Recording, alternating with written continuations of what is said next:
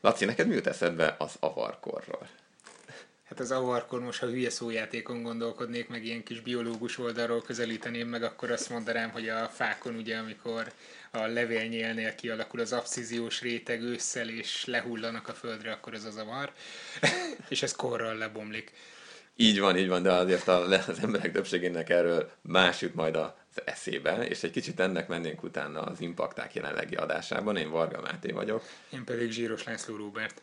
És ugye van egy migrációval, a Kárpát-medencei migrációkkal foglalkozó minisorozatunk, és ennek értünk el tulajdonképpen az utolsó részéhez, ami a honfoglalást fogja majd felölelni. És hát ugye ez, ez, az a... ez most egy részes vagy két részes adás lesz? Vagy ez nem egy, tudjuk. Ez, ez egy, egy mamut részes adás lesz, egy egy részes adás, bár ugye, mint ki, ki fog derülni, ugye nem olyan egyszerű ezt megítélni, hogy honnan, hogyan, hányszor jöttünk. Ugye nagyon gyakran nézőpont kérdése. Vannak benne romantikus elemek is bőven. Igen, abszolút, szóval tényleg nagyon-nagyon sokat beszéltünk erről most a két interjú alanyommal, Mende Balázssal, illetve Türk Attilával. Talán hallgassuk meg. Hajrá! Tehát akkor Türk Attilával és Mende Balázssal üldögélünk, és velük fogunk beszélgetni a honfoglalás koráról. Egyrészt arról, hogy kik éltek a Kárpát-medencében, ugye genetikai és régészeti szemszögből akkor, amikor a honfoglalás történt, illetve kik is voltak azok a honfoglalók. És ugye ez annyiban fog különbözni mondjuk az előző beszélgetésünk tartalmától, hogy ott elsősorban régészeti és hát kisebb mértékben írásos emlékek alapján próbáltuk rekonstruálni, hogy kik is voltak itt, és ez most elérkeztünk ismét egy olyan korhoz, amikor remek genetikai bizonyítékaink is vannak arról, hogy egy összerakjuk a történetet, hogy mi is történt egykor. Úgyhogy üdvözlünk benneteket. Köszöntünk mindenkit. És a, a, akkor nyilván az a kérdés, hogy az előző beszélgetésnél a, e, ott e, hagytuk abba valahol a történetet, hogy ugye megalakul a Kárpát-medencében az avar kaganátus. Mi történik-e tulajdonképpen egy nagyon-nagyon zanzásítva az avarok dominanciájától egészen addig a pillanatig, amikor megjelennek a honfoglalók is itt a térségben? Hát az avarkor a Kárpát-medencében ugye egy háromszáz éves periódustől áll fel, és ö, ebben az időszakban a Kárpát-medencébe beérkező avarok ö, alkalmazkodnak a helyi viszonyokhoz, folyamatosan letelepülnek, tehát a nyolcadik századtól természetesen már semmilyen nomád avarokra nem gondolkodunk, falusias településeik, hatalmas nagy sírszámú temetőik vannak, ez lesz jellemző majd a késő avarkorra is, és hát tulajdonképpen a kilencedik században ugye a bolgár és frank nyomás hatására bizonyos belháborúk, írott forrásokból ismert belháború, belviszályok segítségével ezt az avar birodalmat, ezt az avar dominanciát megtörik, és ebbe a mondjuk így politikailag légüres térbe, hatalmi térbe érkeznek meg a magyarok a kilencedik század végén. kilencedik század egy nagyon kulcs időszak. Későavarkor, meg tulajdonképpen a honfoglalás, magyarság megtelepedése szempontjából is egy nagyon fontos átmeneti periódus lenne. Sajnos kevés az írott forrás. Főleg az antropológiai eredmények mutattak eddig arra vonatkozóan, hogy az avaroknak jelentős, késő avaroknak jelentős tömegei megérik a honfoglalást, beleolvadnak majd kora Árpád-korban a megérkező magyarokba. De természetesen ezeknek a részletei még azért nem annyira ismertek. Tehát kifejezetten mondjuk honfoglaláskor a tizedik században biztosan tovább élő avarokat, de akik már honfoglaló, mondjuk honfoglaláskori magyar viselettel rendelkeztek erre, ezeket még pontosan el, nem tudtunk elkülöníteni. Vannak elképzelések, hogy Baranya területén, megye területén, vagy mondjuk Bács-Kishon déli részén, ahol a honfoglaláskorban is nagy sírszámú temetőket találunk szegényes mellékletanyaggal, ez könnyen előfordulhat, hogy az ott tovább élő avarok szállásai lennének, de ez nagyon-nagyon sok ö, ö, olyan további kérdést vet föl, amelyet majd Isten igazából az antropológia meg a genetika fog tudni ezt pont, ö, pontosan ö, megvizsgálni, vagy mondani. Amit a honfoglaláskorral kapcsolatban ö, tudunk, ö, ezek a, ö, hát... Ö, ugye, hogy a nyolcadik kilencedik század legvégén megérkeznek a magyarok. Némi újdonság, vagy azok, azok a kelet-európai népek, akiből aztán később a mai magyarság lesz. Annyi újdonság van, hogy ez a folyamat úgy tűnik, hogy nem mondjuk egy évre vagy néhány évre korlátozódik le. Honfoglaláskorban előkerültek radiokarbonkorkor meghatározással megerősített kórúján temetkezések, amik arra mutatnának, hogy legalábbis fegyveres férfiak, ugye a hadseregnek a bizonyos részei már a nyolcszázhatvan, nyolcszázhetven, nyolcszáznyolcvanas évben már nem csak hogy föltűnnek a Kárpát-medencébe, ugye ezt tudtuk az írott forrásokból is, hiszen a Karoling-Morva konfliktusban hol egyik oldalon, hol másik oldalon beavatkoznak, de úgy tűnik, hogy már temetkeznek is itt. Tehát lehet, hogy stratégiai fontosságú helyeket mondjuk a hatalmukon áfor ugye vontak, vagy az képzelhető el, hogy nem vonultak vissza mondjuk mai Nyetropetrovsz környékén, ugye Etelközben minden évben a hadjáratoknak a befejezésével. Tehát az, hogy a honfoglalás ne egy évre, hanem mondjuk egy néhány évtizedre, még nem kettős honfoglalás, de néhány évtizedre elhúzódó folyamatként értelmezzük, úgy tűnik, hogy erre a írott és a régészeti forrásoknak az adatai talán szolgáltatnának bizonyítékot, de természetesen ez nem további vizsgálatokat igényel. Egy-egy radiokarbon mérésnek nem lehet feltétlenül hinni, természetesen sorozatokra van szükség, meg még hát jóval nagyobb más területekről is. Ugye Délaföldről vannak ilyen típusú mintáink, más területekről is jó lenne, hogyha hasonlók jelentkeznének. És hát továbbra is az is kérdés, hogy hol jönnek be a Kárpát-medencébe, tehát a honfoglalásnak az útvonala, és ugye erről sincsenek exakt források. Tudunk erről beszélni, ugye nyilván neked ez egy fontos kutatási terület, hogy mi is hogyan rekonstruálható ez az útvonal. Hát ugye folyamatosan ezen dolgozunk, hogy ezen törje az ember a fejét, de tulajdonképpen erre a kérdésre, például az er dé há-goknak a kérdésére, meg a Vereckének is a kérdésére, ugye a kétezer-tizenháromban ö, teljes Románia területéről megjelent magyar honfoglaláskor, így egy Gál Ervin kolléga dolgozik ö, Bukarestben a Régészeti Intézetben, és kiadták két nagy kötetben a honfoglaláskor anyagot. És ugye ennek az elterjedési térképe, hogy hol vannak Erdélyben a lelőhelyek, meg a hágó környékén, ugye ez irányította egy kicsit a figyelmünket arra, hogy hát a hágó környékén továbbra sincs száznyolcvan év kutatás után egy pittye sem, több száz kilométerre. Se a külső oldalon nem nagyon vannak leletek, se a belső oldalon. Tehát Szamos völgyében, meg tudom én, egy-két helyen vannak viszonylag koraiak, de úgy tűnik, hogy például Erdélynek a megszállása azért tizedik század vége, tizenegyedik századnál nem korábbi. Na most, ugye hát azért egy társadalomban minden nap halnak meg emberek, bármilyen gyorsan ugye vonulnak is az Etelközből a Kárpát-medencébe, tehát hogy még néhány sírnak azért kellett volna előjönnie. Tehát ezt nem azt akarom mondani természetesen, hogy a hágóknak a kérdés, hogy nem a hágókon keresztül költöztek az erdélyi hágókon, de hogy ez régészetileg nem megoldott kérdés jelen pillanatban, az egészen biztos. Ugye hát Vereckéről már korábban is feltételezték, hogy azért a, a, mondjuk a szerepét, hogy biztosan ott jöttek-e be, azért azt a tizenkilencedik századi nemzeti romantika himnusz, meg az egyéb dolgok erő, erősítették fel egy kis úgy, hogy mint, ma már nem is reflektálunk rá igazából. Tőlem az orosz-ukrán kollégák szokták kérdezni, hogy mennyi, miért szerettek ennyire hegyet mászni a táblasíkságú, asztalsíkságú térséghez szokott magyarok. De hát ugye nem csak azt kell tudni ezekkel kapcsolatban, hogy egy-egy adott hágot kell neked megmásznod, hanem az odavezető út azért az már egy komoly hegyes térség. És az a, ráadásul tízből kilenc Kárpát-medencébe beköltöző népnél tudjuk, mindenki az Aldunánál próbálkozik. Ugye Aldunánál jön, ott van a víz, ott van a síkság, ha a vaskaput valahogy meg tudod oldani, akkor száz kilométeres távolságon belül is alföldről alföldre tudsz kerülni. Most hát ez azt jelenti, hogy akkor hogy a Vereckénél is akár csak az erdélyi hágóknál nincs igazi bizonyítás. Hát nem, le, lefelé van csak Kárpátalján. De ott sem vastag, tehát nem egy olyan igazi klasszikus. Van néhány sír, de nincs masszívan olyan típusú korai leletanyag, ami alapján azt mondanánk, hogy ott özönlenek be, és ezért logikus lenne, hogy ott aztán hmm. nagy mennyiségű sírszámot találunk. Viszont ha itt megemlíthetném, hogy, ebből, ö, a, hogy így gondolkodtak, az alátámaszthatja azt, hogy a felső Tisza vidéknek a, a reprezentációja, ö, reprezentáltság a korai honfoglalók, illetve klasszikus honfoglaló leletek tekintetében kiemelkedően magas.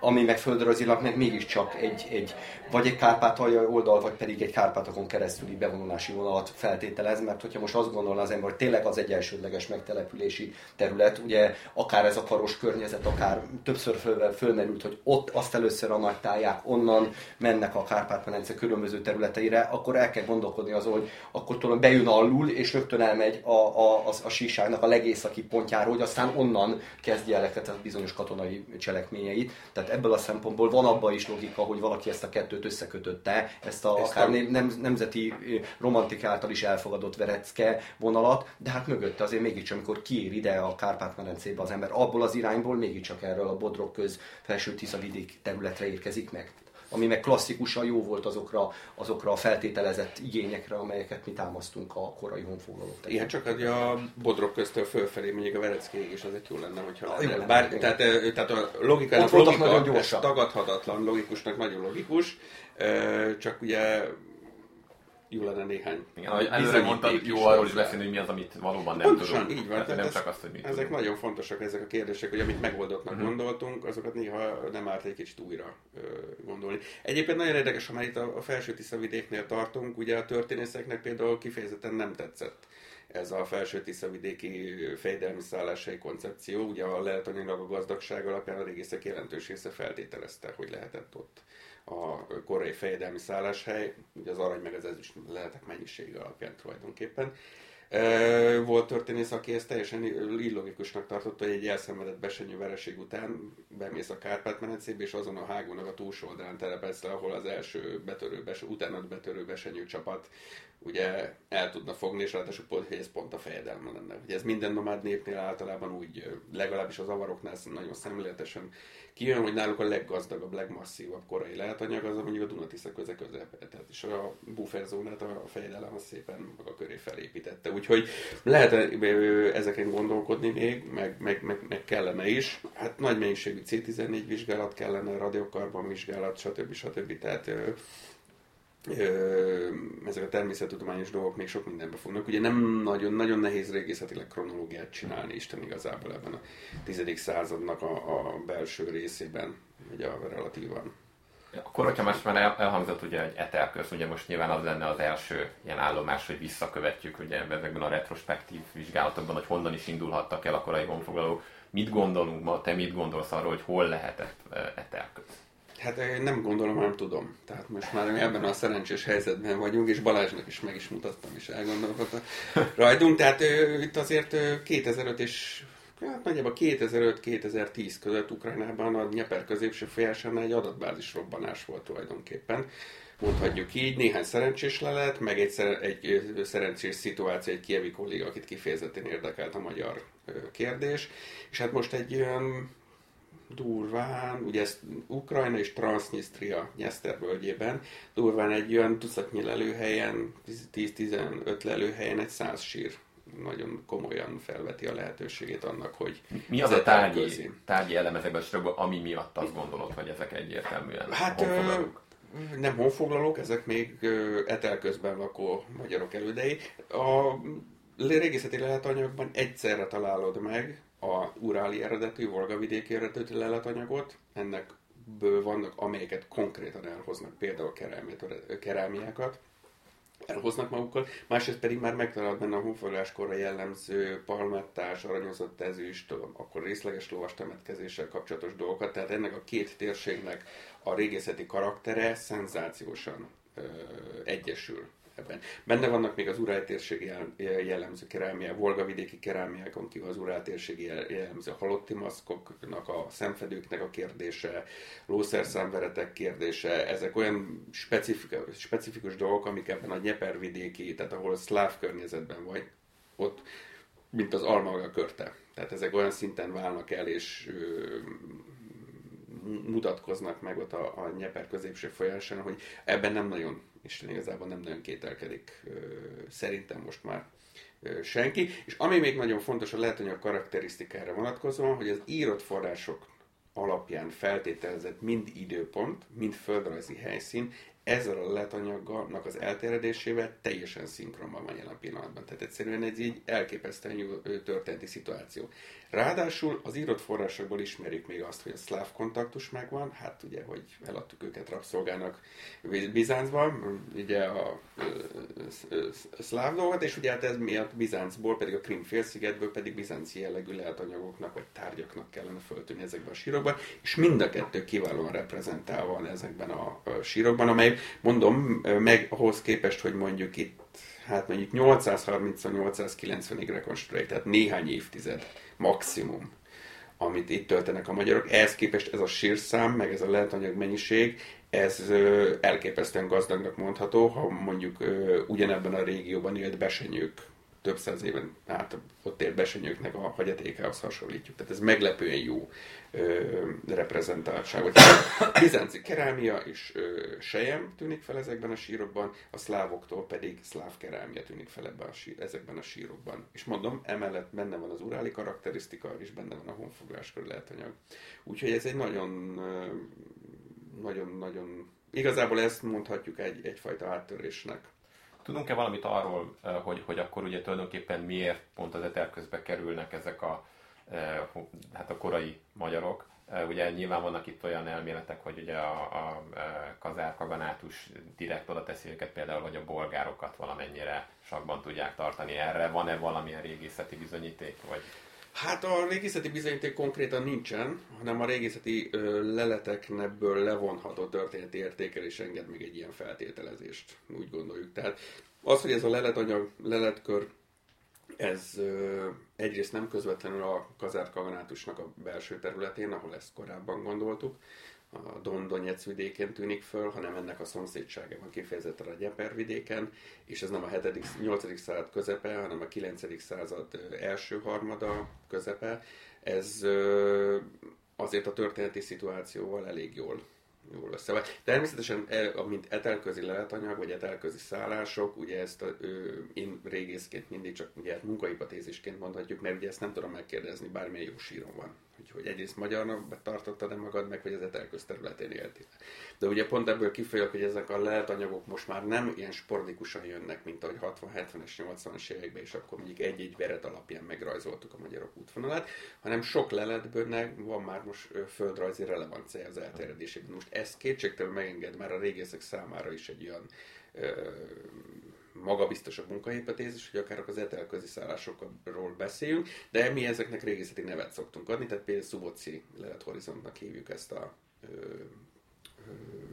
leletkört, ami egy kiváló kapocsot jelent az Urál és a Kárpátok között. És ugye, ha még egy picit keletebbre megyünk, ö, ott pedig az, a Dél-Urál-Volga vidék térségébe, hogy ez megint nagyon jó, hogy onnan származó leletanyag tűnik fel mondjuk ebben a etelközi Szuboci horizontban, mert hogy a Dél-Urál térségébe érkezünk újra a honfoglaláskori leletekből kiindul a retrospektíve. Hát ez már Levédia.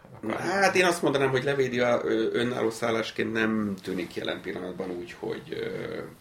De ezt már még a turkológusok, történészek egy része is úgy gondolja, hogy Levédia Etelköznek egy szállás, a szállás területnek egy része lehetett, ahol kifejezetten Levedi élt. Tehát ez nem feltétlenül. Mi régészetileg nem nagyon találunk másik ehhez hasonló csoportosulást, amiatt a Nyetropetrovszk, Kirovográd, Krivojrog, Kremencsuk, nagyjából ebben a térségről beszélünk, ugye? Ehhez hasonló leletcsoportosulást nem nagyon találunk Kelet-Európában. Máshol holott, ha ez van, akkor nyilvánvalóan, hogyha vándorlás van, meg letelepedés, akkor joggal várhatnám el, ugye, hogy máshol is legyen.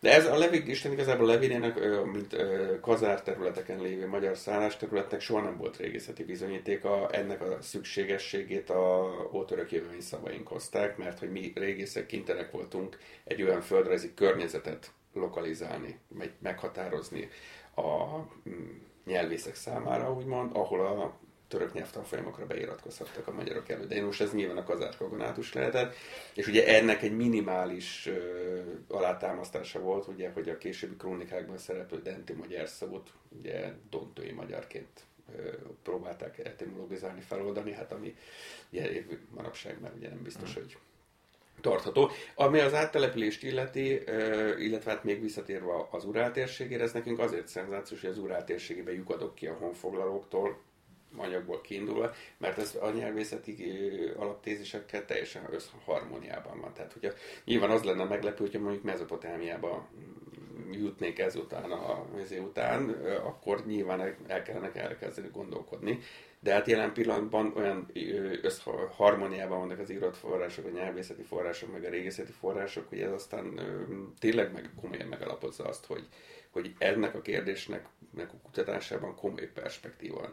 És ugye attól függetlenül, hogy mondjuk a hetvenes, nyolcvanas éveknek a koncepciójához ez a bizonyos levédien kívül nem nagyon kellett hozzányúlni, és nem nagyon ö, változik, azért ö, ez nem azt jelenti, meggyőződésem szerint, hogy ezért nincs mit rajta kutatni.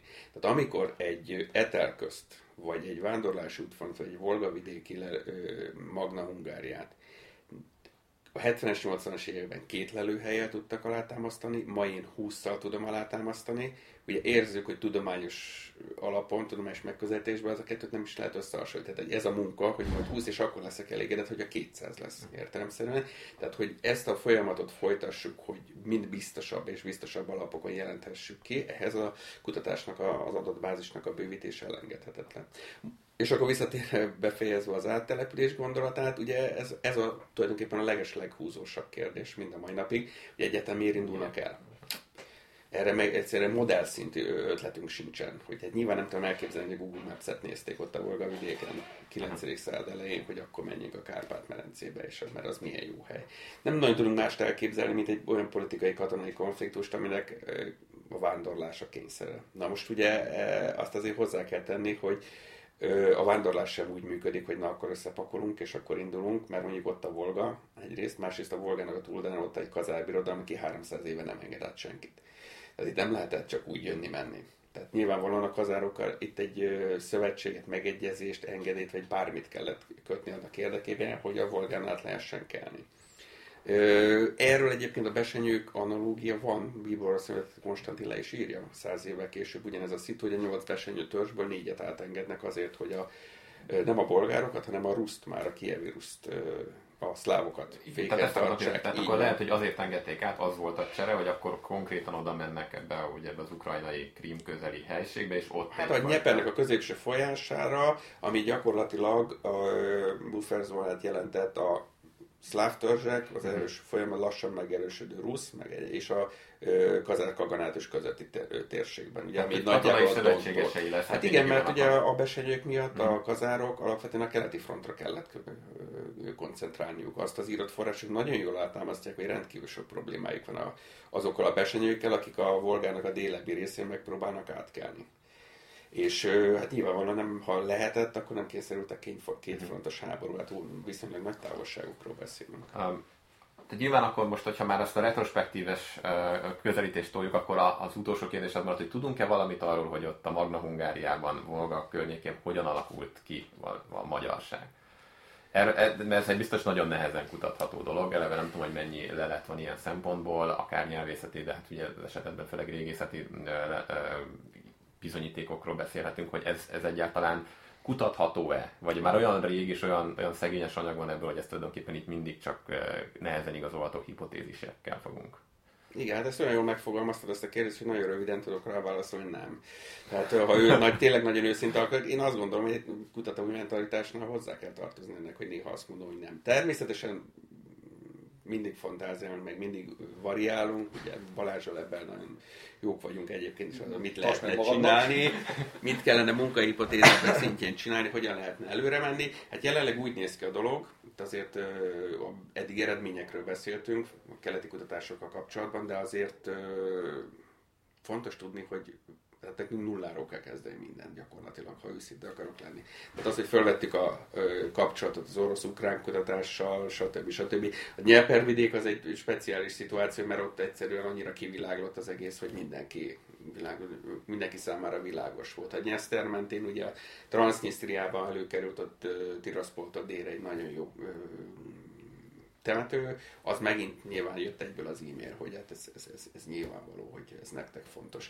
Na most ugye minél keletre megyünk, annál inkább ugye gyengülnek a szálak, annál kevesebb kontrollt fog tudni jelenteni ugye a honfoglaló háttér, mert hát időben is, meg térben is távolodunk. Logikus, hogy nem ugyanazt fogom találni. De tudsz mondani néhány példát, hogy mik ezek a tárgyi dolgok, amiket figyeltek ilyenkor ti meg a kollégák, amik egyértelmű kapcsolatot? Így van, hát természetesen ezek, itt, itt exakt kritériumok vannak alapvetően, amiket elemezni kellene, csak hát olyan kicsi volt még a, a ne felejtsük el ugye a, a, az esetszám, hogy én nem kárhoztatom például azokat az idősebb kollégákat, akik hatvan-hetvenes, nyolcvanas évben ugye ezt a mazsolázós rendszert folytatták, hogy volt egy tarsolylemez, és akkor már is örültünk és rajzoltuk a nyilakat, anélkül megnéztük volna, hogy abban a temetőben huszonöt másik sírban mi van. Ugye ez azért óriási baklövésekhez vezetett, mert például kiderült, hogy tarsolylemez, tarsolylemez, csak a mellette lévő huszonöt sírt nem ásták meg a tizedik század végénél hamarabb. Tehát hogy az a tarsolylemez nem előképe a mi honfoglaló anyagainknak, hanem azzal időben párhuzamos, sőt még egy kicsit későbbi, hát ez, ez arra nem mindegy. Csak ugye annyira kevés volt az, volt az esetszám, hogy egész egyszerűen ezt, ezt, ezt, ezt hozta maga a kényszer.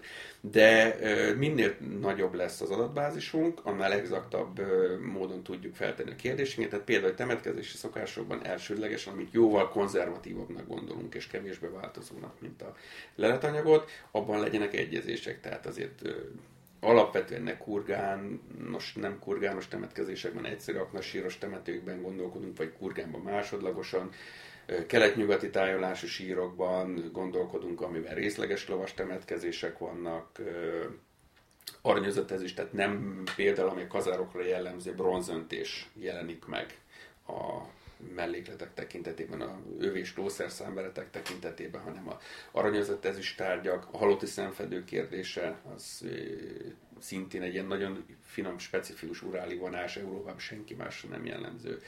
Úgyhogy van ilyen, ilyen tenden tényezőkből tevődik össze. És hát amiben végképp nem hittünk, ha most már itt a tárgytípusokat feszegetett, hogy konkrétan vannak tárgyak, amiket elhoznak magukkal. Uh-huh. Tehát említettem itt a sztobodziai kerámiát, ami ugye egy volgavidéki gyorskorongolt kerámia, kicsorbult peremmel tették már sírba, stb. stb. Most úgy tűnik, hogy a honfoglaló anyagban már nem csak, hogy keleti elemeket tudunk elkülöníteni, tehát keleti hagyatékot, amit még konkrétan behoznak, vagy utána még egy ideig használnak, hanem most már úgy tűnik, hogy ö, tudunk némileg szerelni. Természetesen ennek az aránya nem lesz olyan magas, mint amit a hetven-nyolcvanas években gondoltuk. Tehát mint egy öt százalék ezt meg fogja állítani, de egész ezt teszi lehetővé az, hogy van értelme keleten egyáltalán kutatni. Vannak kollégák, akik azt gondolják, hogy nincs értelme keleten kutatni, mert az anyagi műveltséged az már itt alakul ki, és csak a helyi szomszédokat kell figyelni. De most úgy tűnik, hogy nem. Tehát például a keleti gyökerekkel rendelkező horizontban van egy kifejezetten volga-urálvidékre jellemző, olyan tárgytípuskör, amit nem használnak, az sztyeppei környezetben, steppei környezetben, mert nincs rá szükség. És aztán van természetesen egy sztyeppei nomád kör. De ennek a volga-urálvidéki tárgytípusoknak, mondjuk a taplótartóvas csövecskének a feltűnése és az elkülönítése, ami ugye egy, elég viccesen hangzik, hát egy elképesztő óriási eredmény volt az utóbbi idő, időkben, de egészen konkrétan megmaradnak még úgy tűnik a honfoglaláskorra olyan szálak, amik még a volga-urál vidékére utalnak, ami természetesen megint munkahipotézisként le lehet vonni azt a következtésben, hogy ez a vándorlás jóval gyorsabb volt, mint azt gondoltuk. És hogyha ez jóval gyorsabb volt, mert mondjuk a Volgán már telepítés útján, tehát nem egy ilyen barangolós átmegyünk, hanem konkrétan rátelepítenek a Nyepervidékre, vonalat nézzük, akkor Isten igazából pont a természettudományos vizsgálatoknak fogja megadni a nagy hátteret, mert hogyha rövid a vándorlás időszaka, akkor ad abszurdum, most ugye nyolcszázharmincas évektől meg nyolc-kilencvenig nézed, akkor biológiai alapon még, még az sem elképzelhetetlen, hogy valaki az urál térségében született, és itt halt meg. Ha a honfoglaló anyagban nézem ezeket a bizonyos korainak tűnő, cé tizennégyek korainak tűnő fegyveres sírokat, ötven-hatvan éves férfi a nyolcszáz-kilencvenöt-kilencszáz környékén max eltemetik a két szigm, ráadásul a két szigmás felsőérték alapján a Kárpát-medencében, az még Etelközbe született. Na most ez viszont meg pont a strancium vizsgálatoknak fogja megadni azt az alapot, hogy még elmerjünk rá költeni, mit tudom én, egy pár millió forinton, mert hogy ö, annyira egyértelmű a helyszín, hogy mit mivel kell összemérni, meg megvannak azok a személyek, akit, akikkel össze kellene mérni. Uh-huh. Ugye? Szóval, ö, ha, ha ez a gyors vándorlás működik, ami most ö, egyébként az írott források is ezt támasztanák alá, miért van az, hogy a magyarok elődeiről nincs írott forrás nyolc harminc előtt Kelet-Európában?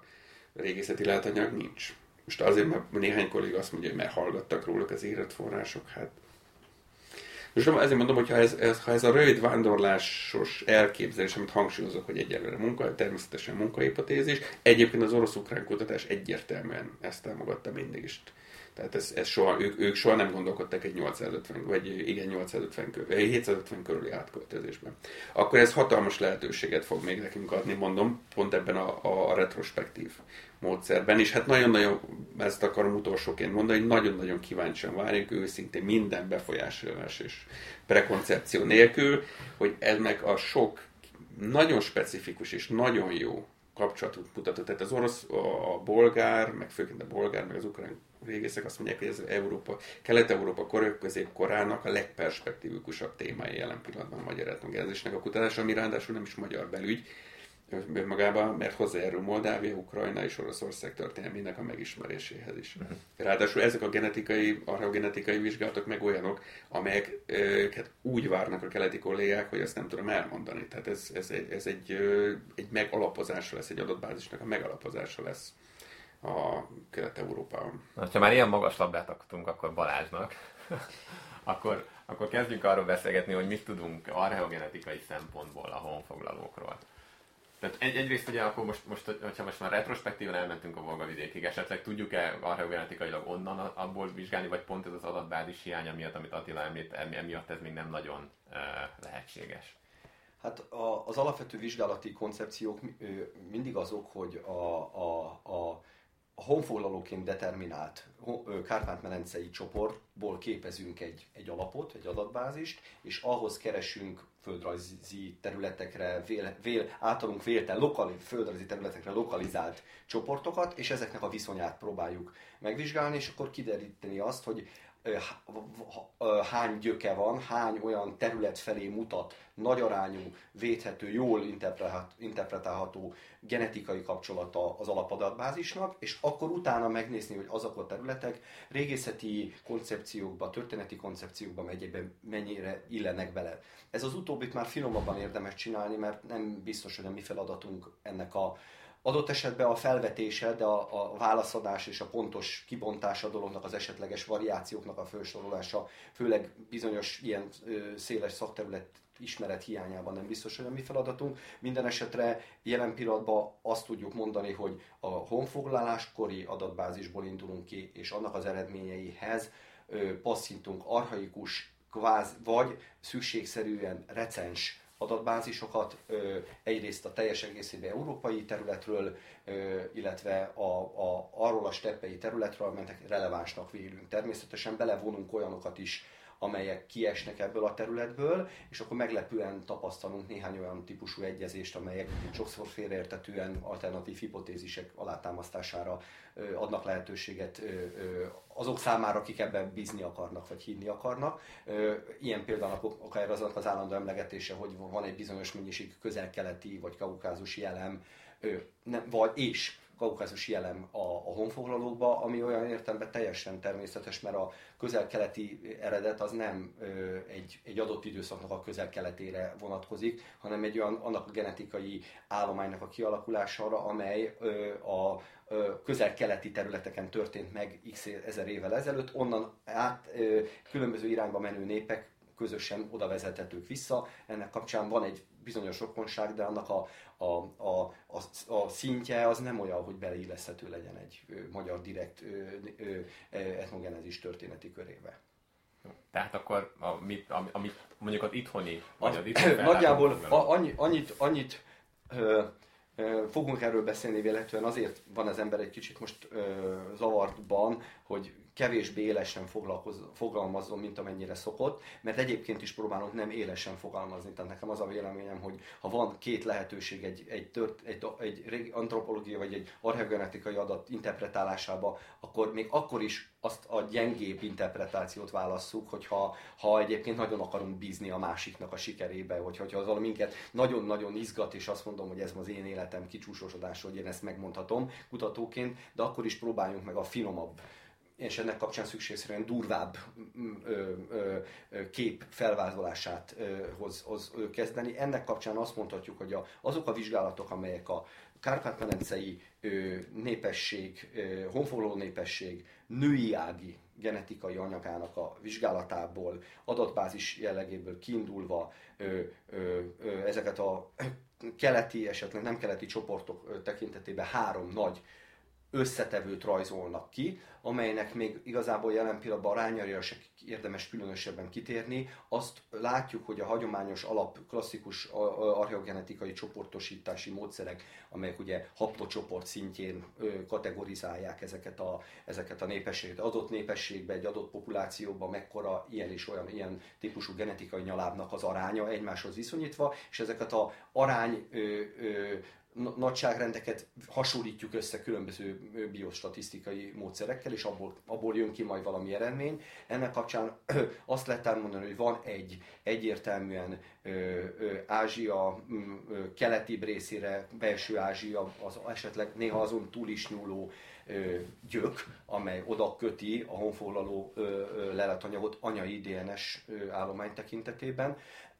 Van egy ettől vélhetően nem teljesen független, de mégis földrajzi értelemben ö, kicsit máshova lokalizálódó, az Urálnak a túloldalára, tehát ö, keleti oldalára, és jelen pillanatban ez egy ilyen bronzkori ö, nagyságrendig, tehát időbeniségig visszavezethető ö, ö, génpool, amelyből van egyfokú ö, ö, ö, hatás a honfoglalókba. Ez a mai Kazahsztán területek körülbelül? Vagy ez Kazahsztán ettől délre van.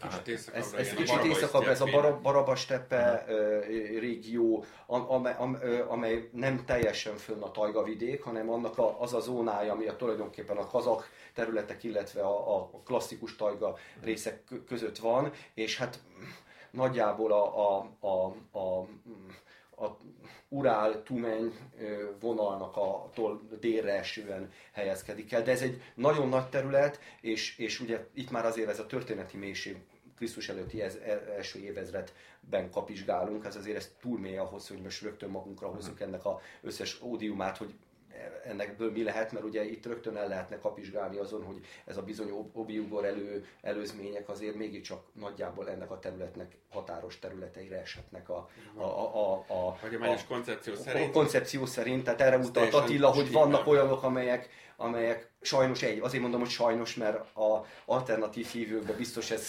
ez, ez kétségbeesés kell, de van, ami sajnos tényleg nem, nem szorulna javításra a jelenlegi dolgok tekintetében. Van egy, van egy, egy, egy közép-ázsiai összetevő, ami, ami már egy kicsit a délebbi területekre vonatkoztatja. Tehát itt van ez a bizonyos kazakh területekre vonatkoztatott összetevő, és akkor logikusan van, amit eddig a háromon fölül eddig nem mondtam, egy klasszikusan európai összetevő. Tehát ezek a, ezek a csoportok vannak, és ugye ha ezeket megnézzük, akkor egyenként akkor igazából minden klasszikus elméletet tudunk egy picit, hogy mondjam, galád módon támogatni, vagy picit alájátszani neki, hogy természetszerű, hogy vannak keleti elemek, tehát ez hmm. kelet-ázsia elemek, ez, ez természetszerű. Az avarokban is voltak, most nem a összehasonlításképpen, csak utalok a hagyományos antropológiának a, a, a, a klasszikus morfológiai vizsgálataihoz, hogy ott vélhetően még több. Vannak, vannak olyan elemek, amelyek jellegzetesen genetikai elemben az Urálnak a, a, a keleti oldalára helyeződnek, vannak az Uráltól délre eső közép-ázsiai területekkel határos átmeneti zóna, mert tulajdonképpen ez ennek az egész, Attila talán erről régészetileg vagy történetileg többet tudna mondani, hogy mekkora formáló erő ez az alsó rész. Tehát ez, ez itt megy át, tulajdonképpen itt mozog ez az egész, amikor azt mondjuk, hogy kelet-nyugati népesség, akkor itt, itt, itt mozog mindenki. Viszont tehát ez a mozgás ez nem olyan, mint hogy egyik magyarországi megyéből átmegyek a másikba, hanem itt több százezer kilométerekben van ez a bizonyos mozgás.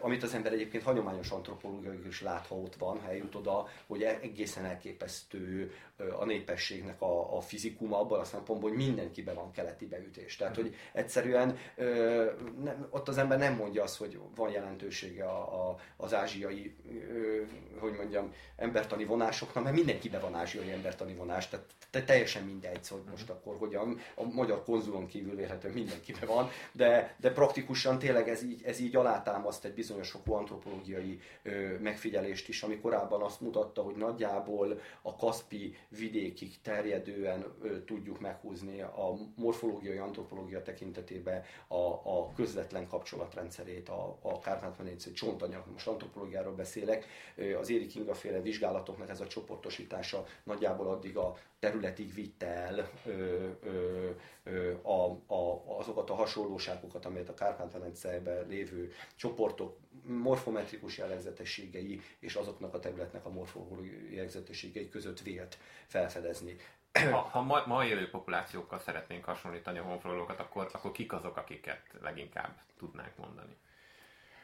Hú, hát igazából, amit elmondtam, annak egy része a recens populációra vonatkoztatott. Tehát, hogy nagyon-nagyon azért ö, ö, lássunk, hogy mondjam de tisztán, azért még... nekünk, egy száz, nekünk egy ilyen... Ö, a, A számunk ugye egy száz és százötvenes nagyságrendben meri- uh-huh. volt ez a merítés. Uh-huh. Nagyon ö, sok ideig tartott az összegyűjtése, sokak szerint túl sok időbe tartott, ö, ö, került, ö, ö, van benne ebbe az egész ö, interpretációba belül került egy pici avarcsoport is, egy ilyen mikrorégiónak nevezhető pici avarcsoport. Ezt a bizonyos honfoglaló is föl lehet osztani földrajzilag valamilyen mértékben ide-oda-oda tartozónak, tehát a reprezentativitását azért érdemes, amielőtt konzekvenciákat levonunk megnézni, de a nagyságrend az egy kellően reprezentatív nagyságrend, viszont amit ehhez hozzá tudunk passzintani mondjuk ezekből az ázsiai meg keleti területekről, azok sok esetben sajnos egy-két mintából, néhány tízes mintas, archaikus mintasorból származó eredmények, éppen ezért a recenshez nyúlunk.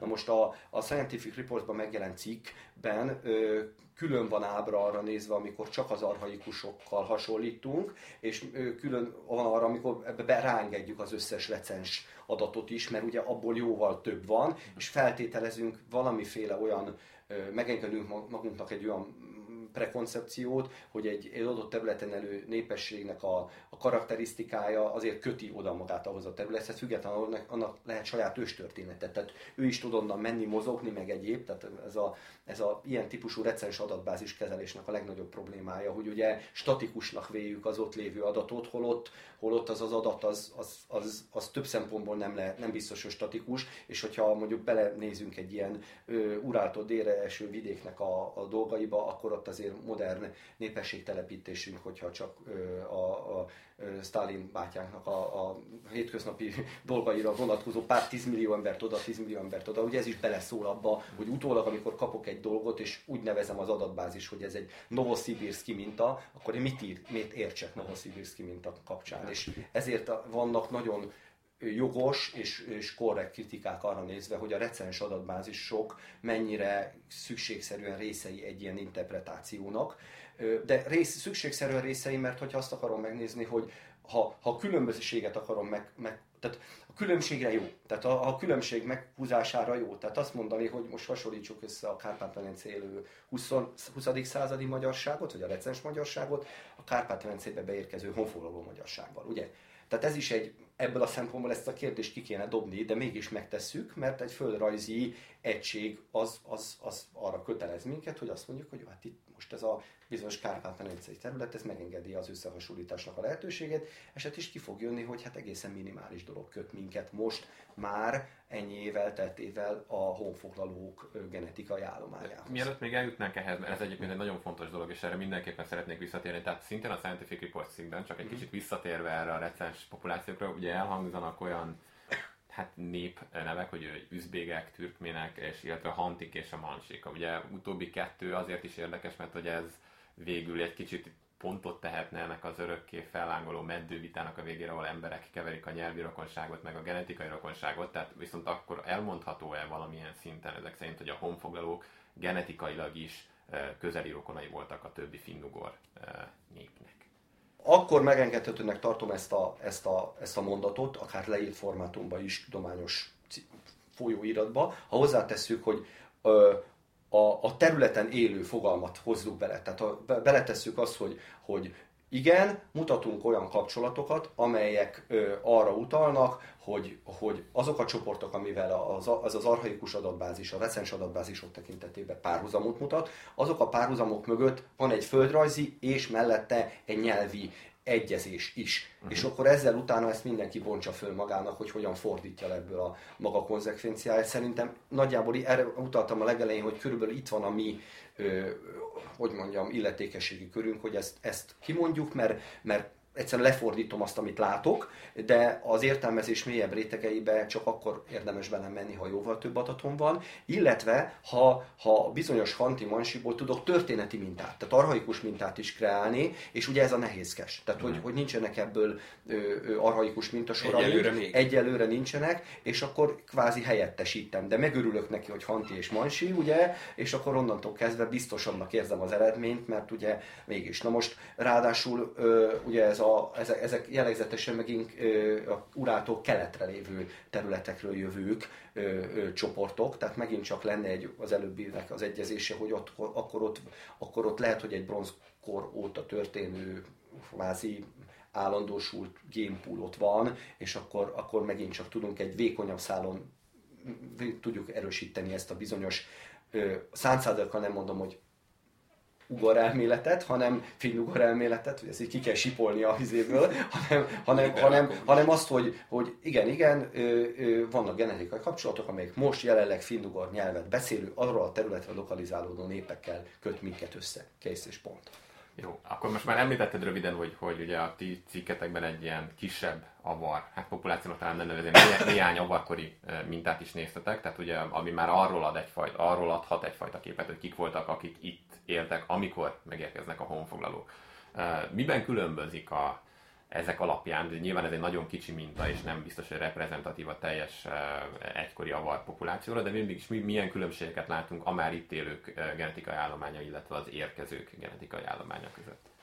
Hú, ez, ö, erről rögtön azt tudnám mondani, hogy ugye a már itt élők, Az, az egy azért kérdéses dolog, mert, mert, mert nem tudjuk, hogy ezek mióta élnek itt. Tehát ugye a, az avarkor, mint egy történeti kategória, amit ugye Attila mondott, hogy durván háromszáz évre teszünk itt a Kárpát-medencére rá egy ilyen nagy, nagy bugyorként, az, az vélhetően már tartalmaz már előtte itt élőket. Tehát itt tényleg mindig az a kérdés, hogy amikor szeleteljük lefelé a, ezt a bizonyos kronológiát, akkor, akkor mindig van egy, van egy alatta lévő csoport, amit szintén meg kell vizsgálnunk ahhoz, hogy azt mondhassuk, hogy akkor ez most avar. De fogadjuk el avarnak. Tehát fogadjuk el a régészeti azok tárgyi lelet csoportosítások, meg, meg specifikációk alapján, amelyvel egyáltalán a, a, a antropológus és szükségszerűen az archeogenetikus is dolgozik, mert ugye ezt mindig szeretem megjegyezni, hogy, hogy kicsit mentsen magam a, a, a, a, a következményektől, a, a munkám következményétől, hogy, hogy mindenképpen benn van az a prekoncepció, hogy mi azt vizsgáljuk meg, azt tekintjük csoportnak,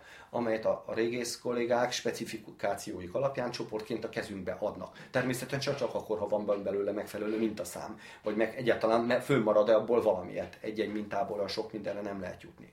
Tehát ha ez, ha ez, a, ez a kis avarcsoport, ez egy másik kutatásunknak, egy korábbi Otka pályázatnak szegedi kollégákkal való együttműködéséből fakad, a, amely kapcsán egy temetkezési ö, ö, rítust próbáltunk megnézni, ö, ö, és annak a genetikai esetleges hátterét, hogy ö, egy, ö, egy bizonyos temetkezési ö, típus az három egymás után lévő, kronológiai szinten lévő temetőbe, amely viszont mikrorégióban egy helyen van, nagyjából egymástól húsz-harminc kilométeren belüli körbe helyezkednek el ezek a, a lelőhelyek, ott, ott, ott mit mutat.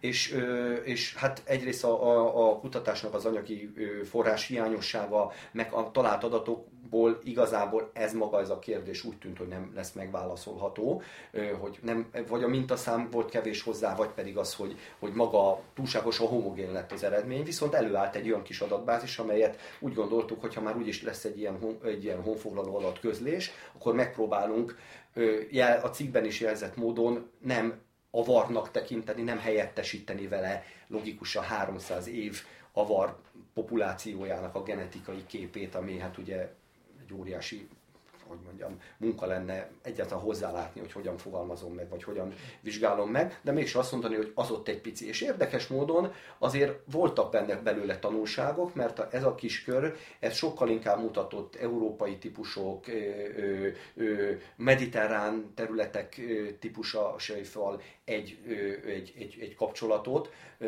Volt neki egy keleti szála, de nem olyan erős, amit, amit egyébként vélemezetten más területek, jellegzetesen antropológiai szempontból ismert területek keleti vonási antropológiai típusaiból gondolnánk, hogy ugye távol-keleti csoportokkal függhet össze, úgyhogy ez mondom inkább csak egy ilyen karakter, karakter kiegészítés volt ez a mintaszám, húsz-harminc között volt emlékeim szerint ennek a mintaszáma, tehát huszonhat vagy mekkora számmal, vagy negyven, nem tudom hogyan került be, hogyan szűkítettek le végül is a kolléganők, hogy mi került be, de, de, de, de ezt a magyar csoportra jellemző, honfoglalókra jellemző előző elmített hármasságot vagy négyességet ebben nem találtuk meg. Tehát ebből a szempontból nincs a kettő között interpretálható kapcsolat. A most már közel évtizeddel ezelőtt megjelent, vagy talán több is, mint egy évtizeddel ezelőtt megjelent a Raskó Istvánéknak, ugye ez a klasszikus, tulajdonképpen az első ilyen archeogenetikai felmérése a honfoglalóknak, és ott ők egy ilyen diotómiát találnak, hogy különbözik azoknak a genetikai állományok, akiket ugye a vezetőinek gondolnak a honfoglalóknak, illetve hát az átlagemberek, most nevezzük így, a genetikai állománya. Ti ezt, ti ezt nem vizsgáltátok, ezt, azért, mert ezt nehezen lehet vizsgálni, vagy pedig van ennek valami más oka? Igen, nem vizsgáltuk, és, és még vita is volt a cikk összeállításakor, hogy kitérjünk arra, hogy miért nem vizsgáljuk. Tehát ugye pont erre való reflexióként, hogy esetleg aki a szakirodalmat olvassa vagy ismeri, az fölveti, hogy itt van egy ekkora adatbázis növelés, mert ugye ott, ott harminc körül volt a mintaszáma a raskóiknak abban a megközelítésében, legalábbis a, a, a Gyöngyvérnek a doktori munkája a, végül is, meg a cikk, ami született, ezt, ezt a nagyságrendet tartalmazza, és ezen belül volt ez a bizonyos ketté rakás, hogy egy ilyen szegényes köznépi és egy ilyen jellegzetes, gazdagabb temetkezési ö, ö, ö, specifitású társaság, hogy az, az bontsuk ketté. Na most egyrészt ö, én azt gondolom, hogy ö, logikus, hogy a kutatás első lépéseiben ez rögtön fölmerült, mint probléma, és talán nem volt nagy hiba akkor ott azt meglépni. Utólag azt mondom, hogy nem kellett volna.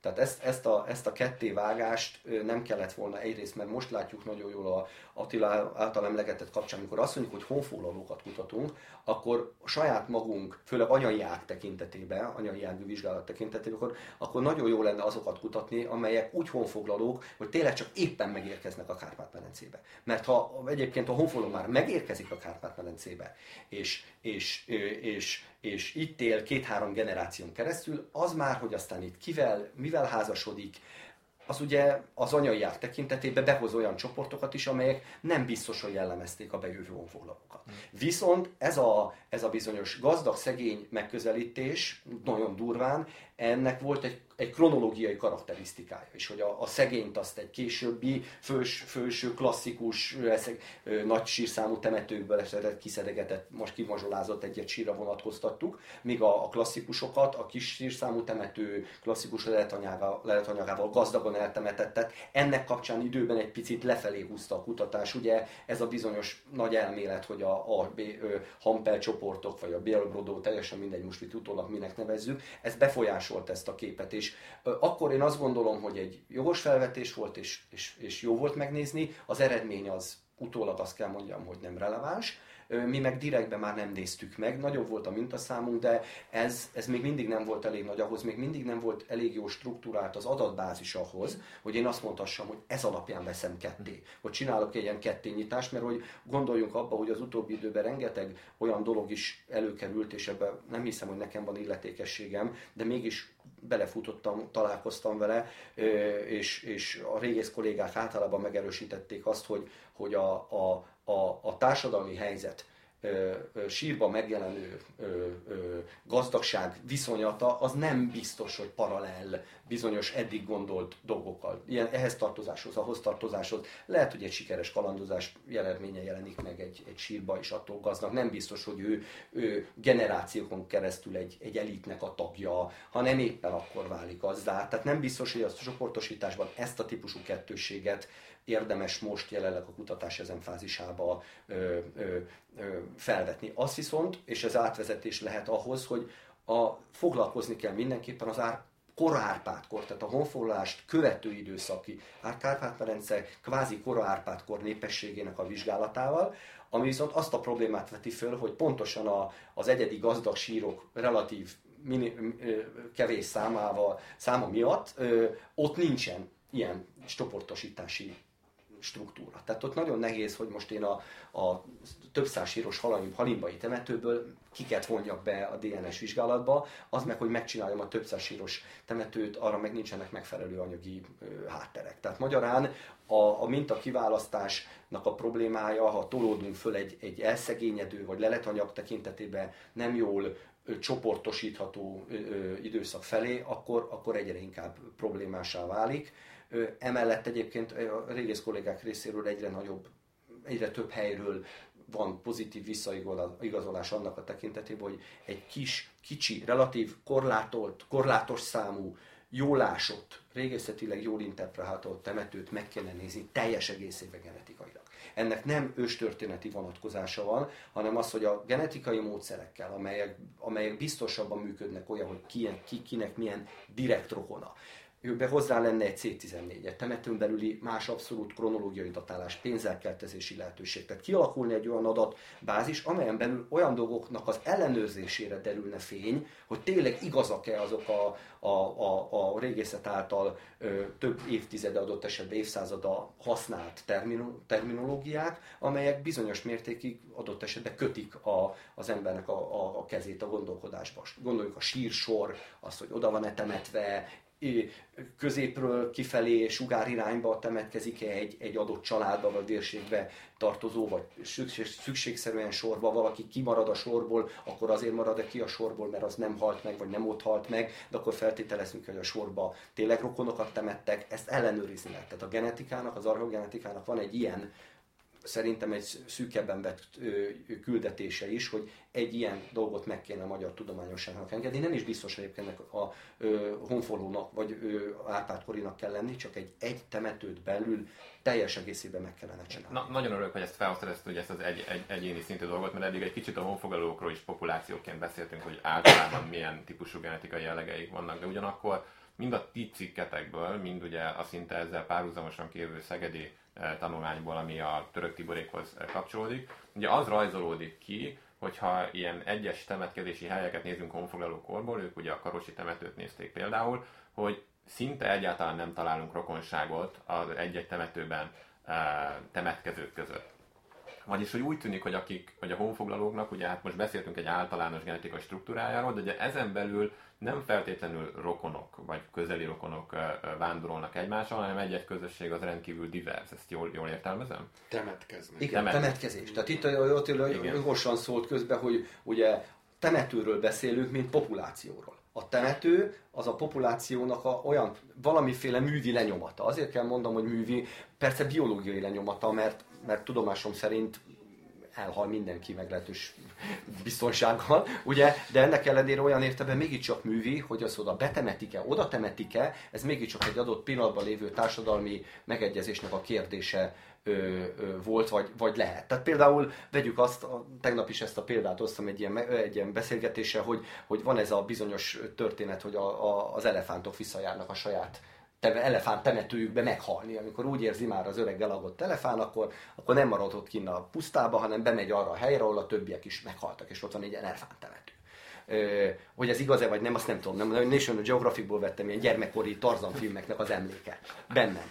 És ö, tehát ugyanígy ez a kérdés, hogyha van egy temetkezés, az mennyire feleltethető vagy temető, mennyire feleltethető meg a, temet, a temetkező populációnak. Ha azt mondjuk, hogy megfeleltethető, akkor meg kell keresni ebből az ellentmondást, hogy mégis miért így van, vagy miért úgy van. És a, a, erre azért lehet adni poz, ö, ö, értelmes választ. Az egyik ilyen értelmes válasz, hogy olyan rövid ideig van ott az a, az, az a népesség, hogy, hogy statisztikusan ne várjuk, hogy a rokonok haljanak meg, hanem egyszerűen ez van meg, az van meg, amaz van meg, kész, és akkor az ott betemetődik, és mi utána azt, azt egységes temetőnek véljük, azt gondoljuk, hogy itt szükségszerűen kell lenni egy rokonságnak. Ennek viszont az is a, a prekoncepciója, hogy az a temetkező népesség ö, nagy, mekkora. Mert még az is lehet, hogy egy nagyon nagy, temet, nagyon nagy népesség, nagyon-nagyon rövid ideig, hogy mondjam, hoz létre egy húsz-harminc zsíros temetőt. Az is lehet, hogy egy kicsit kisebb populáció, kicsit többább ott élve hoz létre egy húsz-harminc zsíros temetőt, stb. Még az is, és az is lehet, egy extrém példa, ugye a hartai temető értékelésére volt, nem tőlünk jött, de fölmerült, hogy van egy járvány, vagy van egy pillanatnyi csapás, ami egy, egy pontban vágja el az ott lévőknek az életét, és hozza létre az ott, ott lévő temetkezési csoportot. Na most, A, a, a, abból a szempontból a, a, a török tibék által vizsgált karosnak az interpretációja talán elválik a általunk vizsgált hartai temető interpretációjától, hogy a, a hartai az, ö, nagyság szinte mindenki nő. Tehát nagyon sok nő van a temetőbe arányába, ö, eleve anyai dé en es vizsgáltunk. A, a, a Tiborik karosi temetőjének az a része legalábbis, ahol a konzekvenciák lejöttek, hogy senki senkivel, ott meg a férfi dominancia van meg. Na most más szempontból lehet értelmezni egy férfi dominanciát egy népességbe, ha azt mondjuk, hogy ez egy katonáskodó réteg, akkor most úgy lehet, hogy a testvérek katonák, tehát hogy adott esetben egy család minden tagja elmegy katonának, vagy mindenki ugyanazt a, hogy mondjam, társadalmi feladatot látja el az adott vérségi kapcsolatból, vagy pedig azt tekintjük, hogy nagyon-nagyon sok helyről adódik össze az a katonai kíséret, vagy az a katonai réteg, amely ott, ott temetkezik. A anyai, ahol csak nő van, ott felmerülhet esetleg olyan dolog, hogy, hogy, hogy valamilyen művi csoportosulás van. Adott esetben ö, ö, egy olyan, olyan terület, hogy szállásterület jelleggel, hogy, hogy meghalnak, viszont a férfiak máshova temetkeznek. Tehát magyarán a populációban van kellő számú férfi, csak az nem oda temetkezik, hanem máshova temetkezik, és akkor itt jött a Kovács Lászlónak az egyik ilyen felvetése az úgynevezett szállási ö, ö, temetők értékelésével, hogy itt erőteljesebb a mozgás, tehát hogy egy mobilizált mobilizáltabb életmód van, mint azt korábban mi statikusan esetleg gondoltuk, vagy gondolták a régész kollégák, és, és ennek kapcsán mind természetes az, hogy van egy kis temető, ott megtörténik egy, egy, egy időszak alatti temetkezés, és, és a népesség, ami azt létrehozta, az, ez azutána tíz év múlva már máshol folytatja a temetkezését. Ezt húzta alá ennek a feltételezését az, hogy mi azokat a kontaktokat, amelyeket hiányoltunk egy temetőből, azt a korábbi vizsgálatainkkal inkább temetők között találtuk meg. Tehát, hogy megvoltak, csak azt vártuk volna, hogy ez egy adott temetkezésen belül jelentkezik, vagy adott temetkezéseken belül jelentkezik, de kiderült, hogy ez mondjuk Délalföldre lokalizáltan így egymás felé mutattak a, a, a, a temetkezések. Hogy ez ez azért az, az, hogy anya gyerek köz, temetkezési helyek között száz kilométer távolság van, az is ebből a száztíz mintából három szituációban is az előfordul, tehát még kis eset számnál is, ezzel sokkolta a régészeket annyira, hogy minden minden még nem nagyon tudunk vele mit kezdeni. A, a, amikor a török tibék beszéltek egy kicsit az ő eredményeikről, és ők ugye ezt a diverzitást látták, akkor egy, elhangzott egy ilyen érdekes interpretáció, hogy mivel egy ennyire divers csoport jött be, akkor nyilván, hogy ezeknek is csak legfeljebb egy alcsoportja lehetett az, aki a magyar kultúra kultúrát hordozta, magyar, magyarul beszélt, és hogy hát ő, ő azt mondta, azt vetette fel, hogy éppen ezért valószínűtlen, hogy ugye a már meglévő itt élő populációra rátelepülő honfoglalók esetében ebben az esetben dominanciát lehetett volna elérni. Tehát ugye kicsit visszanyit ez a kérdés a klasszikus László Gyulai kettős honfoglalás kérdésére, hogy lehetséges-e bármilyen szinten, ugye erre bizonyíték, amennyire tudom, még máig nem került elő, hogy valóban ugye már a magyar nyelv az már élt a honfoglalók megérkezése előtt is. Most egy kicsit tudom, ez ilyen vélemény kérdés is lesz. Ugye az a baj, hogy nem tudjuk, hogy milyen nyelven beszélt. Tehát a biológiai diverzitás az nem feltétlenül azt jelenti, hogy, hogy nem azonos kultúrája. Nem azonos kultúrája és nem azonos nyelven beszéltek. Mert ha azt meg megnézem, hogy valóban nem, nem rakon, tehát egy temetőn belül, vagy ki, akár egy kis közösségen belül is mondjuk biológiailag tényleg olyan távolságú ö, emberek laknak, most idézőben pontatlan megfogalmazva, hogy azt gondolja a, a, a genetikus kolléga, hogy ez nem járvány volt, tehát tényleg annyiszor kaptuk ezt a kérdést, hogy ez nem, nem egy járvány volt. Most a sírokban lévő leletanyag meg van pedig ez abszolút nem tükröződik. Tehát még csak a régészeti oldalról sem nagyon látom, hogy ö, mondjuk egy eltérő kaukázus, meg a, mondjuk a, a kaukázus és az urálnak a koraközépkori anyagi műveltség között elég jól különbséget tudunk tenni. Ez a régészeti leletanyagban nem tükröződik. Gazdag leletanyagban, meg szegény lehet a, szegényes mellékletű sírok. Tehát, meg, és hát az, hogy meg ez eltérő nyelvet hordozott volna, ezt én azt hiszem, hogy ez egy nem biztosan tudományos megközelítés, tehát hogy...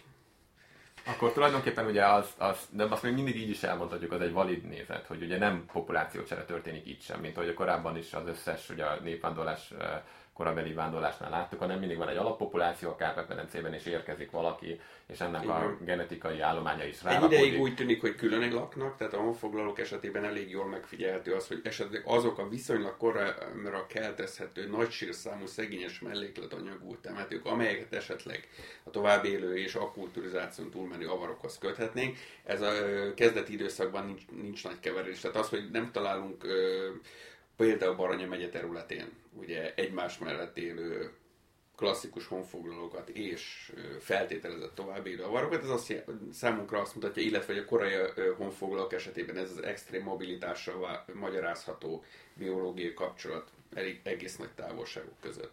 Ugye ez létezik, úgy tűnik, hogy van egy letelepedési periódus, egy bizonyos időszak, amíg ez az egész kialakul, és tulajdonképpen mondjuk ennek a honfoglalásköre akár ötven-száz év, nem tudjuk, ez csak egyelőre ráérzés lehetséges, hozza meg azt utána azt, hogy az igazi összeolvadás a helyben lakó már letelepült népesség, az mondjuk x idő után indul meg, és aztán utána nyilván a korárpárkorban, amit már látjuk majd ennek a keveredését.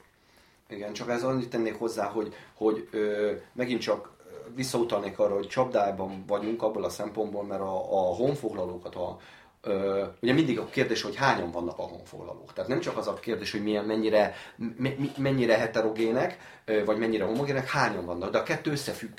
Lehet, hogyha ezek csoportokra osztanak, valamilyen társadalmi, pozicionális csoportokra, akár harcászati feladatok tekintetében pozicionáljuk őket, utódvéd feladatok, elő, elővédet jelentő, elsőként betörőtös, vezértös, bármi. Tehát az ilyen vertikális osztatok mellett van horizontális osztat, vagy a horizontális mellett van vertikális osztat, akkor az is fölmerül, hogy a... A, a, a klasszikus kiválasztási módszerek tekintetében a karos hova tartozik. Tehát, hogyha karossal foglalkozom, és karosból vonom a konzekvenciát, akkor, arra, akkor a karos interpretáció körbe mehetek csak tovább az interpretációmba. Nem mondhatom, hogy az a, az a honfoglaló. Az, az, az oda lokalizálódó, és minél specifikusabb, annál specifikusabban kell vele bánnom a, az értelmezésbe. Jó? Mert hogyha tényleg ennyire specifikus, akkor eljutunk addig a Sok, néha fölbukkanó nézetik, hogy ezt a nyavajás honfoglalást tulajdonképpen pár ezer tökös, ö, törökös eredetű katona csinálta meg, itt rendet rakott a Kárpát-medencébe, ugye sok ellenállásba nem ütközött, és utána szépen itt elkezdett telepítgetni a népeket jobbra-balra. Mert ugye ez is egy interpre, ebből fakadóan ez lehet. Tehát én nagyon óvok attól, hogy a, a honfoglalók ö, fogalmát azt mindig aktuálisan a vizsgálatból következtessük ki. Ezért, ezért volt az eredeti próbálkozás, ugye visszatérve a kérdésre, hogy belevonjunk ilyen köznépi sírokat is, vagy szegényesebb sírokat is, csak ott látunk egy kronológiai Ö, ö, Tehát, a szegényes sírok azok nem feltétlenül a, a társadalmi adott időszaknak a társadalmi ö, ranglétáját mutatják, hanem a kereszténység terjedéséből fakadó mellékletadási elmaradást. Tehát ebből, ebből fakadóan igen. Van tehát bizonytalanság. Vagy. Tehát igen. Nem tudom még jelen pillanatban megmondani azt, hogy a szegényes mellékletű sír az feltétlenül korosi gazdag sírral egy időszakú, csak eltérő társadalmi állású emberrel. És mivel ott mondtam előbb, hogy nem tudom kiválasztani, ezért nehezebben költök el egy tizennégyes vizsgálatra igen. százhúszezer forintot, mert nem tudom, hogy jól nyúlok-e bele. Abba jól nyúlok bele, amiben van egy tarsolylemez, mert igen. hozzákötök már egy, egy megfelelő régészeti prekoncepciót. Tehát a, az, hogy, hogy, hogy, hogy, hogy a honfoglalókat kivel azonosítjuk, az az, az az alapvető kérdés mindig, és az a korrekt közlés szerintem mindig erre megpróbál kitérni. Arra nézve, hogy most a általam elmondott eredmény az ebből a típusúból indul ki, és ezzel a típusúból vonja le a egyébként általánosnak, a végén általánosnak vélő konzekvenciáját, mert az is lehet, hogy bejön egy nagyon-nagyon heterogén vezetőréteg, és lehet, hogy bejön egy nagyon-nagyon homogén alatta lévő réteg. Csak ezt eddig még nem kutattuk, nem, nem, vagy nem tudtuk megfogni különböző okok miatt. Igen, okok mert melléklet nélkül is írt hóraira, akkor sem tudom kérdezni. Tehát ezért is jön föl megint az, hogy néha adott esetben el kell vonatkoztatnunk ezektől a klasszikus mintakiválasztásoktól, és így véletlenszerűen bele kell mérni egy nagy dologba, és akkor ki fog derülni, hogy a nagy, nagy dolog nagyjából ugyanazt mutatja, mint az előtte lévő kis dolog, vagy pedig egész egyszerűen egy teljesen mást fog mutatni, és lehet, hogy a teljesen más az belül homogén lesz, de még az is lehet, hogy a teljesen más is heterogén lesz, csak ha a heterogenitás mintázata el fog térni. Mondjuk adott esetben nem lesz benne annyi keleti elem, mint aki, mint, amit a hagyományos antropológiából várunk, ugye, hogy a, azok a, a, a európa-mongolid, mongolid jellegzetességek, a honfoglalók tekintetében, a hagyományos morfológia tekintetében tényleg kizárólag, szinte kizárólag gazdagsírokhoz, bizonyos területeken élőkhöz kötődnek, és a, a tömeges, nagy sírszámú temetőkbe európai népesség van annyira, hogy utána ilyen mongolid vonásokat egy-egyet tudunk már csak felfedezni a, a kor Árpád-kori nagy sírszámú temetőben.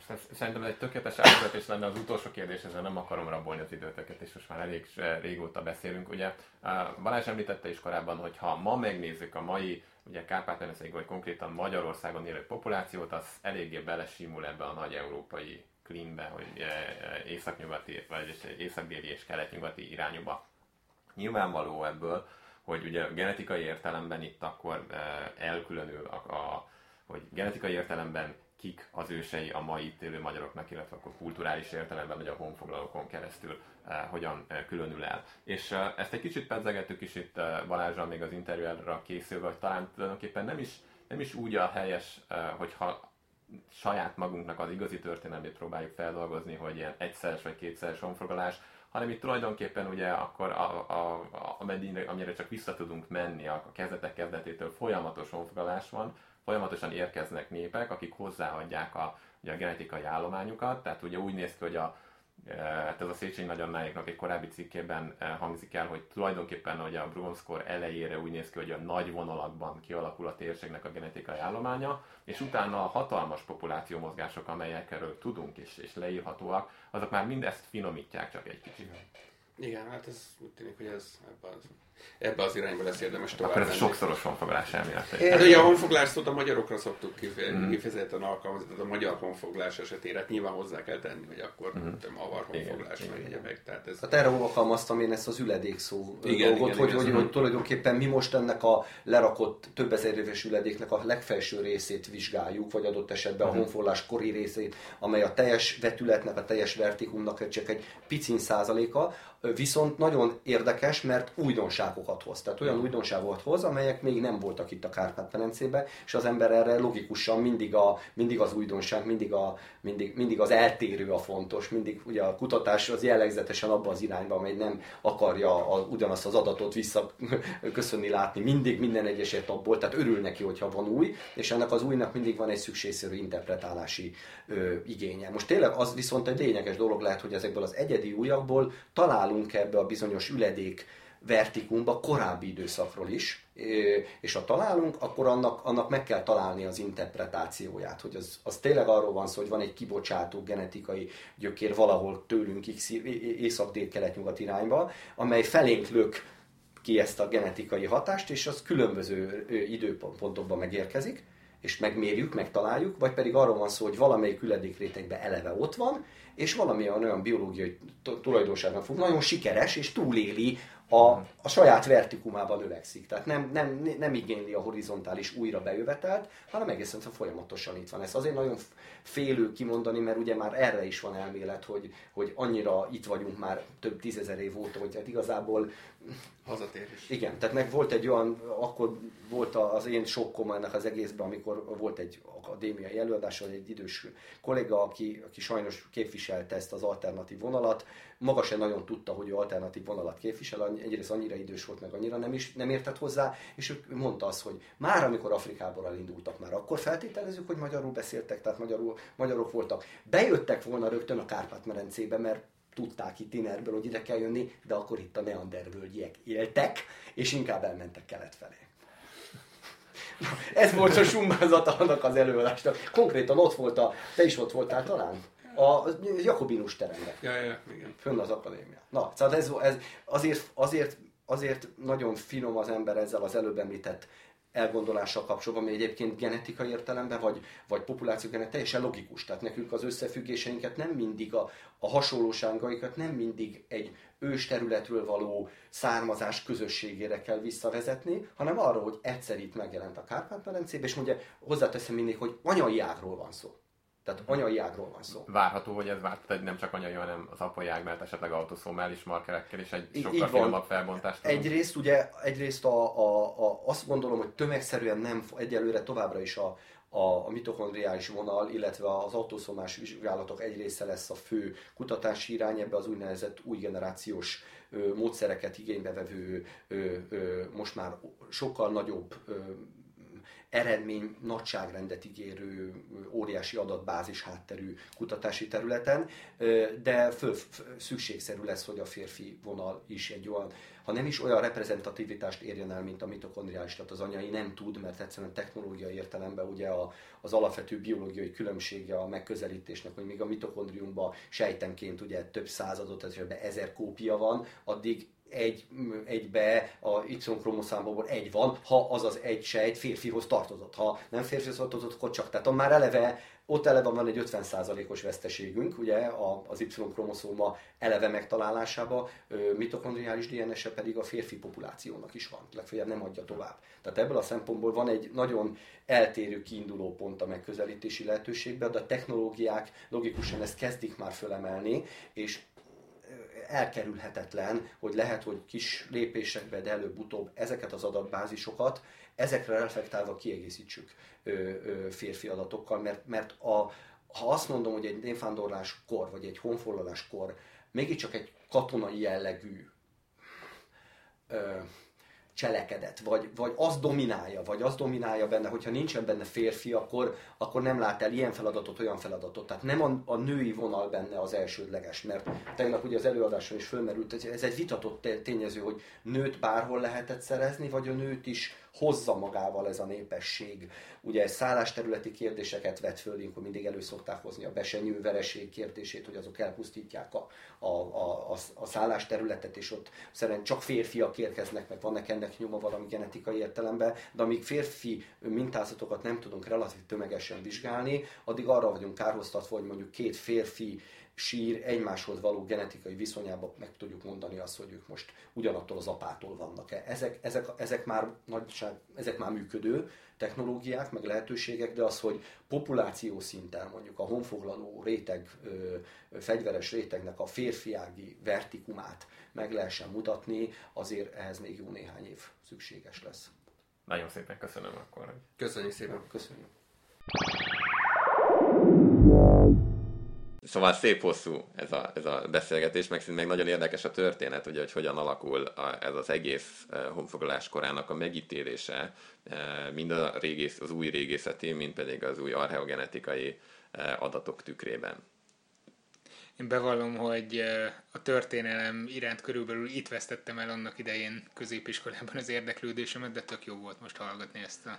Hát reméljük, hogy, reméljük, hogy ha esetleg mások is hasonló cipőben járnának, mint az ő esetükben ugye pont egy ilyen, ilyen beszélgetés, egy ilyen interjú esetleg ezt e, sikeresen e, ellensúlyozza, hogyha az iskolában nem megfelelő módon e, próbálták ezt e, bemutatni. Engem már megnyertél. Igen, megnyertek. Nagyon jó. De hát amint, amint lehet látni, hogy ez nem egy korán sem egy lezárt történet, hanem ugye pont, hogy a következő években most a technológiai ugrásnak köszönhetően, amit ilyen archeogenetikában tapasztalhatunk, valószínűleg nagyon sok izgalmas új kanyart, vagy új kiegészítést fog ez a történet kapni. Úgyhogy majd izgatottan várjuk, hogy lehet, hogy lesz majd egyszer egy epilógus epizód mindehez. Hajrá! Sziasztok, addig is mi elköszönünk tőletek, és köszönjük a zenét Tövisházi Ambrusnak, ahogy szoktuk. Sziasztok!